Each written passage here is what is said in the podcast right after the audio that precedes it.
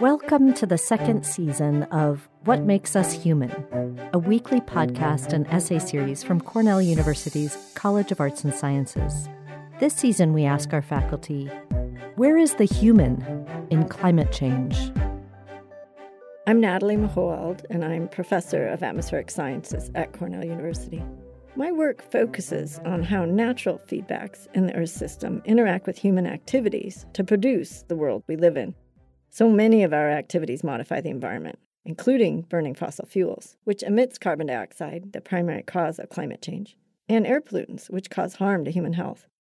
But we're also modifying the land. Over 30% of the land is highly managed by humans.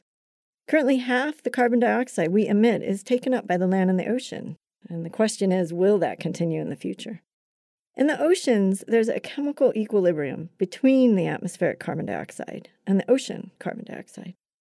The ocean can hold a lot of carbon, but the ocean mixes very slowly. And as it's warmed by the higher carbon dioxide in the atmosphere, it slows down its overturning under more climate change.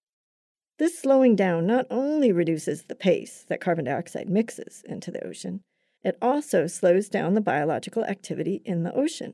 This biological activity supports the productivity of the ocean, which our fisheries need, and it requires new nutrients, most of which comes from upwelling from deep ocean reservoirs of nutrients.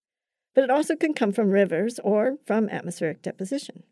Atmospheric deposition happens when particles containing nitrogen, metals, and other pollutants fall onto the ground or into the water.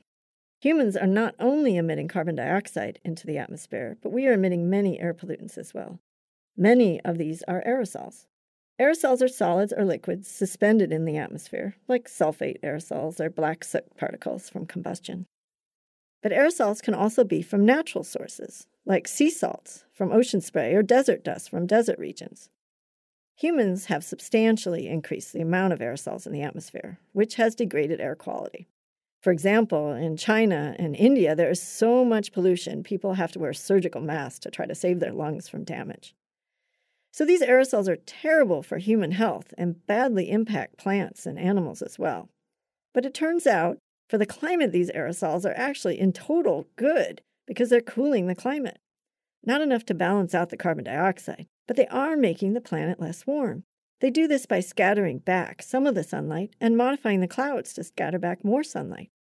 Aerosols are very diverse in composition, but some aerosols contain a lot of nitrogen, which fertilizes temperate forests, for example, near here in Ithaca, and have caused the forests to grow a little bit more and store more carbon. In addition, desert dust aerosols from arid regions with strong winds, for example in North Africa, contain a little bit of iron in them. Large parts of the open ocean do not have much iron, and the biota there are unable to grow because of the lack of iron. Thus, the deposition of desert dust aerosols can lead to enhanced ocean biota growth and thus an increase in carbon uptake. There are many possible interactions between aerosols and the land and ocean ecosystems, but overall it appears that the anthropogenic aerosols tend to enhance the uptake of carbon dioxide in land and ocean ecosystems, and so decrease atmospheric carbon dioxide. As we clean up aerosols, as we should because of the overwhelming harm to humans from them, we will cause climate change to get worse, both because we will directly warm the climate by removing the aerosols and because we will increase carbon dioxide levels. My research explores some of these unintended consequences of human activities, which interact with natural feedbacks in ways that we are only beginning to understand. Join us for another edition of What Makes Us Human, brought to you by the College of Arts and Sciences at Cornell University. For more essays and podcasts, visit us online at as.cornell.edu forward slash humanities.